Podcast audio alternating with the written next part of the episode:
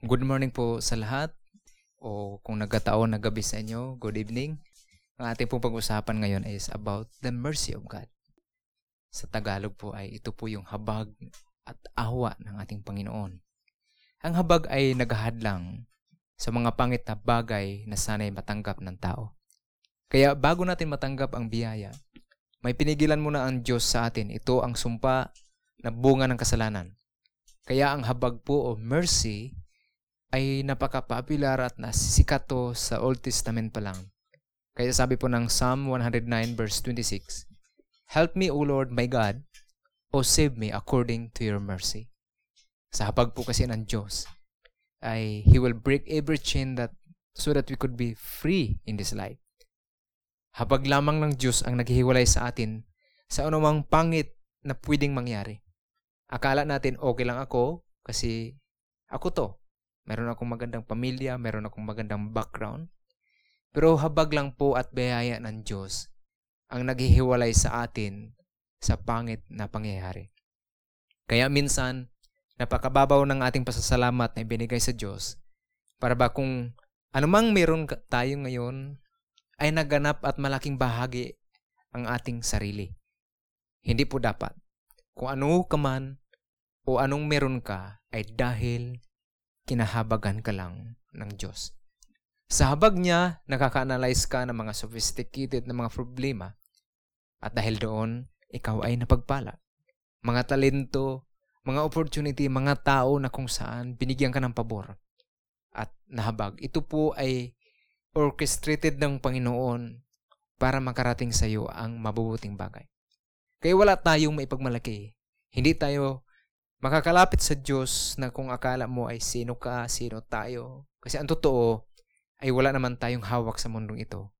Kundi habag lamang ng Diyos ang nag-uugnay sa atin sa mabubuting bagay na nangyari at mangyayari sa buhay natin. So God is merciful. Ang habag ay binigay sa atin kasi hindi tayo karapat-dapat tumanggap ng kabutihan niya. Dumating ang kabutihan dahil sa habag niya sa atin. Kung deserve natin ang kabutihan niya, hindi habag ang ibigay sa atin. Ang ibibigay sa atin, bayad. But you need to understand that man sin into the Lord. That's why ang bayad nito ay kamatayan. Hindi na Lord, na Lord, mabait ako o ito bayad mo, hindi po. Walang nakaabot sa sukat na hinahanap ng Diyos para sabihin na we are, we are deserving sa blessings niya. We don't deserve any goodness na dumating sa atin.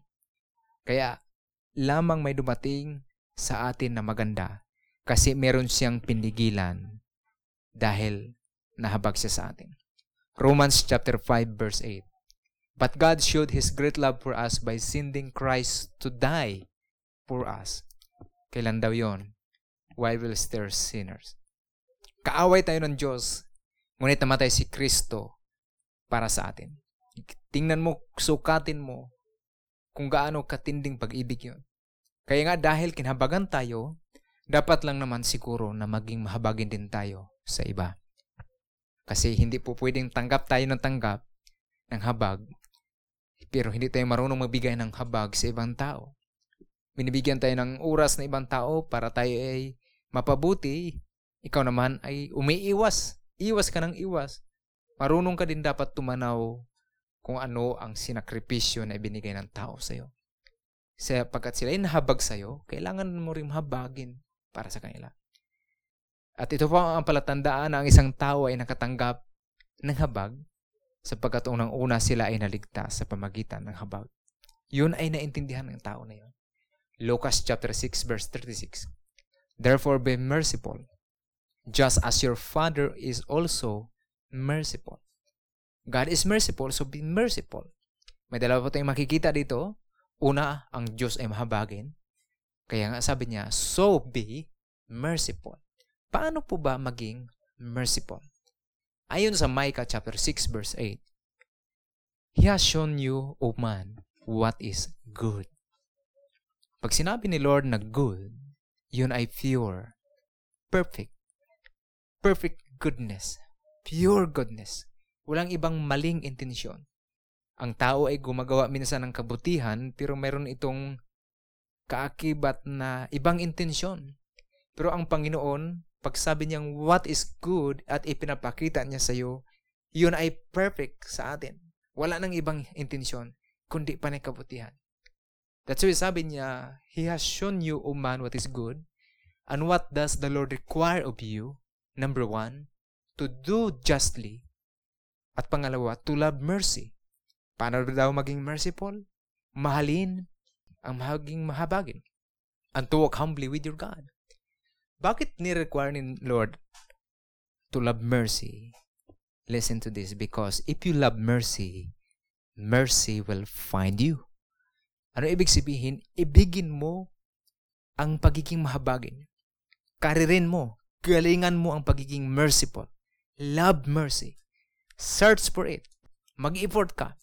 Because the nature of love is nag-i-effort, nagsasacrifice. Kaya nga sabi niya, hanapin mo ito. Love it. Sabi ni Micah, to do justly and to love mercy. Paano po ang kilos ng habag? Tingnan po natin ang ating Panginoong Hesus. Nung siya po ay nagpagkain ng apat na libo ng mga kalalakihan, hindi kasama ang mga bata at babae. Makita po natin ang kilos ng habag sa Matthew chapter 15 verse 32.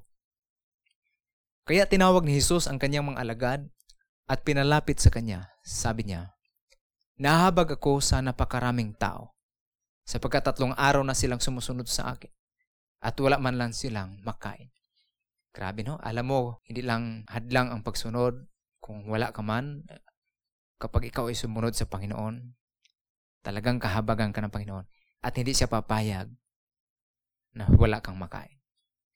Hindi ko ibig na pauwiin silang gutom, baka mang lupaypay sila sa daan. No? Tingnan mo ang paano kumilos ang habag. Una, ang habag, ang mercy ay sensitive sa need ng iba. Matindi ang iyong pakiramdam sa pangangailangan ng iba. May mga tao kasi na napakahina ang pakiramdam. Panay ubo-ubo mo na kasi may ice cream, papainumin ka lang ng tubig. Dito sa kwento na to, 3 days silang nagkasama. Palagay ko naman 3 days na makasama mo isang tao. Ramdam mo kung anong need niya. 3 days mo lang makasama ang isang tao, alam mo ang kanyang pangailangan. Alam mo na kung bakit tanghali na siya walang sinasaing. Maaring wala siyang masaing. Alam mo bakit siya laging late. Maaring wala lang siyang pamasahe. Siguro naman sa tatlong araw na makasama mo ang isang tao, alam mo na na wala siyang sabon. So, be sensitive sa need ng iba. Kaya sinasabi, love mercy. Karirin mo. Kapag tumingin ka, nakatitig ka sa isang tao, sabihin mo, ano kayang kulang sa taong ito? May kulang siya sa ganito. Ibig sabihin nito, magiging sensitive ka. Kasi ganun po ang kilos ng habag. Matthew chapter 15 verse 32. Hindi ko sila paalisin gutom, baka himatayin sila sa daan. Ay pastor, paano po nagugutom? Paano ko po mapakain ang buong mundo? Napakarami nun. Hindi po buong mundo ang kailangan mong pakainin. At least yung mga makakasama mo. Kaya kung madaling makisama, yun ang hindi nagugutom. Dapat ito ang motto ng mga Kristiyano. Kapag meron kang kasama, hindi sila magugutom. Paano po kumikilos ang habag? Galatians chapter 6 verse 10. Ang habag na ito ay inuutos ni Paul sa mga Galatians. Kaya nga, sabi niya sa verse 10, habang tayo ay may pagkakataon pa, gumawa tayo ng mabuti sa lahat ng tao, lalo na sa mga kasambahay sa pananampalataya.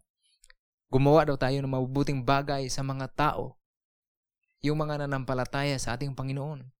Kasi iba-iba po ang antas ng mga tao sa church.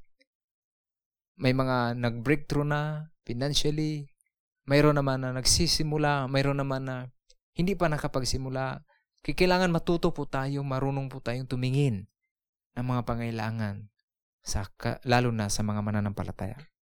Yet ang mga habag na to ay meron po itong limitations. Kasi isa po sa bagay na hindi gagawin ni Lord ay hindi niya pakainin ano, yung taong tamad. Kaya para hindi ka maabuso ay dapat mo mayroon kang limitation. Ano yon?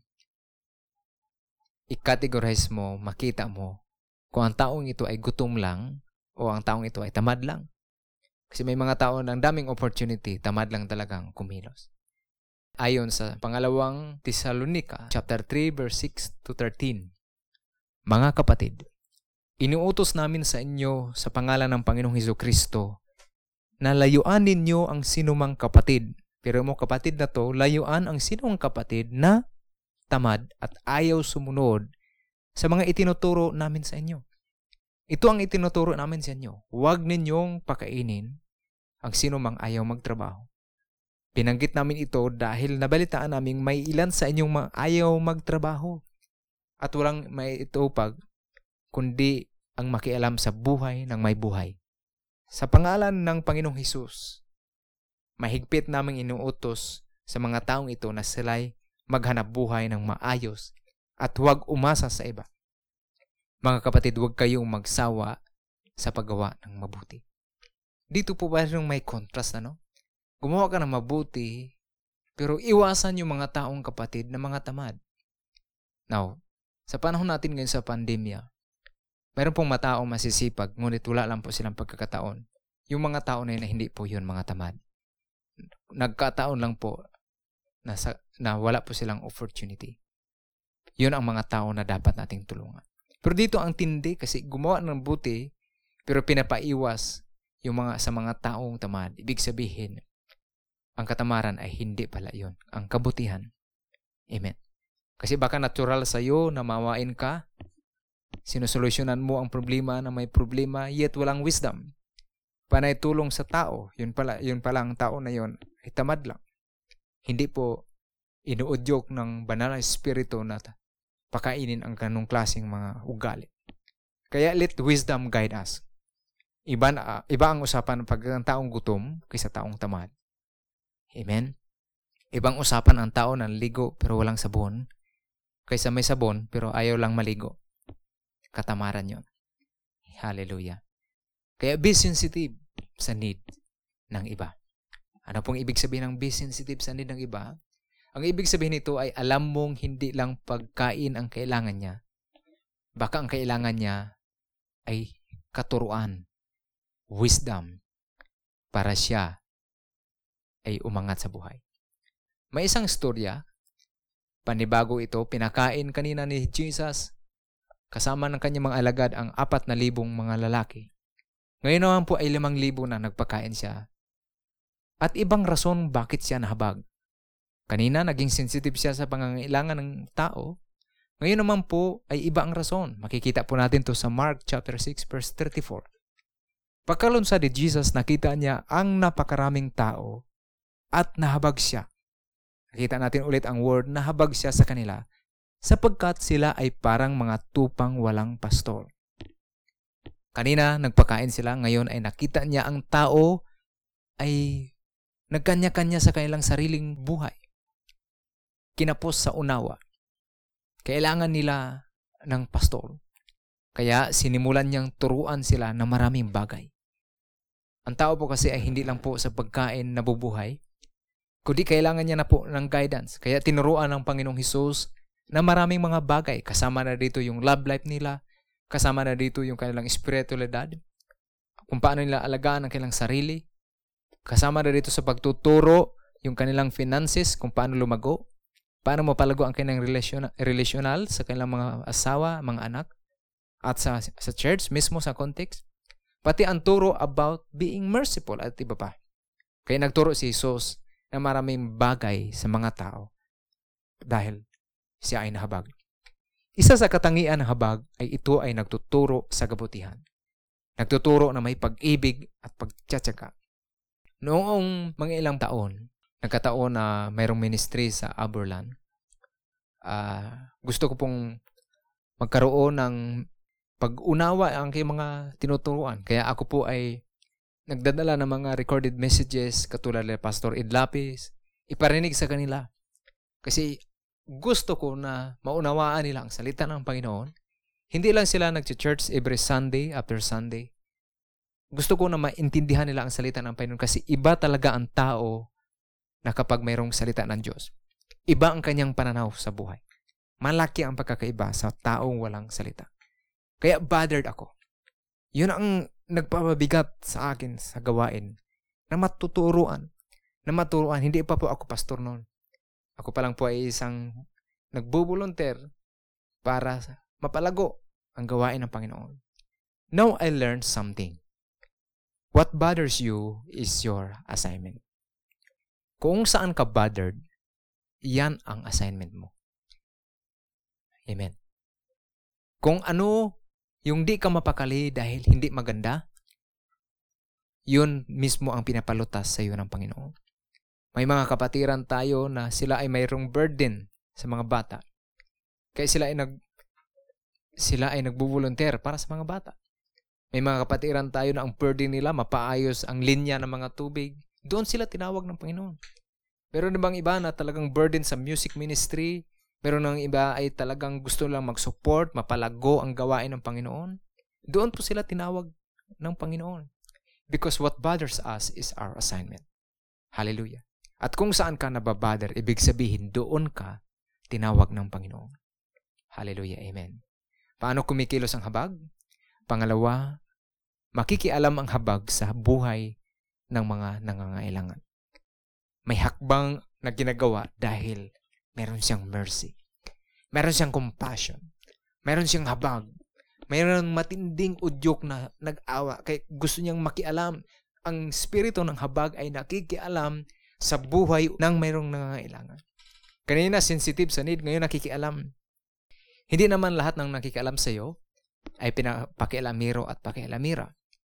Sila lang po ay kumikilos ayon sa udyok ng Banal Espiritu sapagkat kumikilos ang habag sa kanila.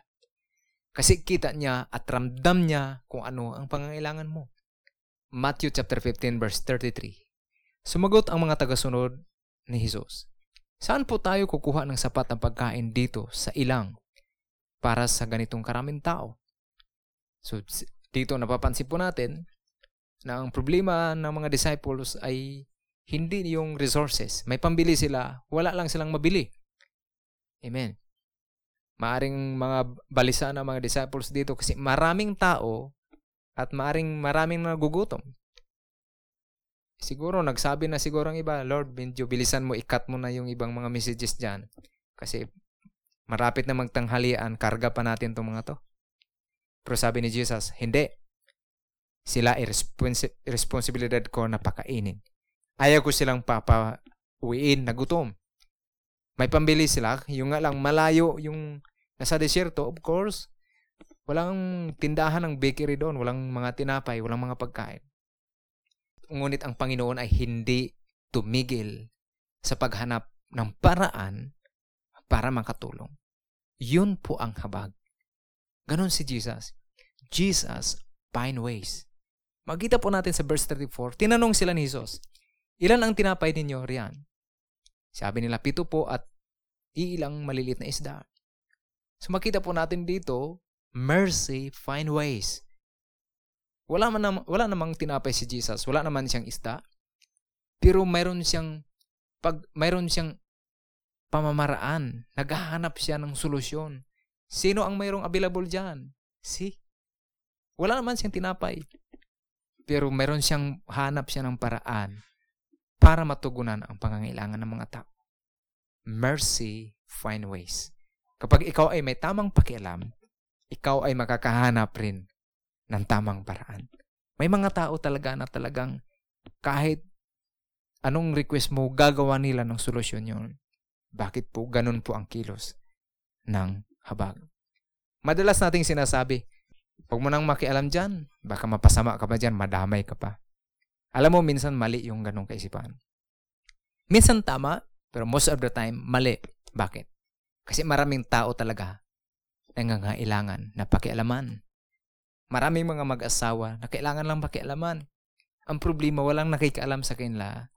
Kasi una-una, ang mga tao po ay nahulog po sa ganong bitag na wag nang pakialaman, baka madamay ka pa. Una po kasi, wala na mga habag. Lalo na kapag kayo ay nasa pamilya, mga kristyano. Importante po na tayo po ay nagpapakialaman sa iba, sa isa't isa.